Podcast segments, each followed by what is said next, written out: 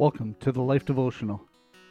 That Aha Moment by Sue Braid. The proconsul, an intelligent man, sent for Barnabas and Saul because he wanted to hear the word of God. But Elymas, the sorcerer, for that is what his name means, opposed them and tried to turn the proconsul from the faith. Acts 13 7 and 8. Have you ever had a spiritual light bulb moment? The profound aha moment in Paul's life, leading to his name change from Saul, is the backstory to this incident with the proconsul and Elymas. Paul hated Christians, arrested them, and put them in prison until a literal blinding light took away his vision. He heard a voice and asked, Who are you, Lord? He answered, I am Jesus, whom you are persecuting. Acts 9 5. In a flash, Paul knew he was wrong. Everything changed Three days later, he regained his sight and spent his life persuading people to follow Christ.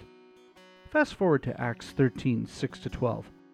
Paul is summoned by Sergius Paulus, the proconsul, to explain who Christ is.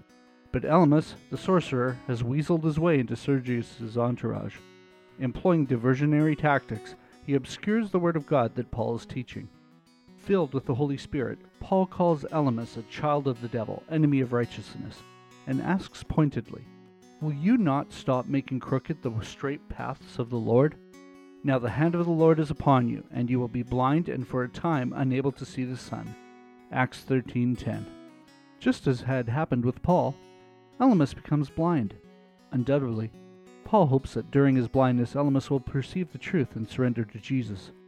Although Sergius Paulus chooses to believe, Acts 13:12, we never read that Elymas did gain spiritual sight. God often gives us opportunities to see Him in a new light.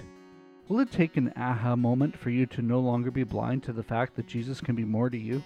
Is someone in your life hindering you from believing in God more deeply? Well, who will you be after the light bulb goes on? Paul or Elymas? A prayer for today. Father, you sent Jesus into the world as a revelation of who you are. He healed the blind while he was here on earth.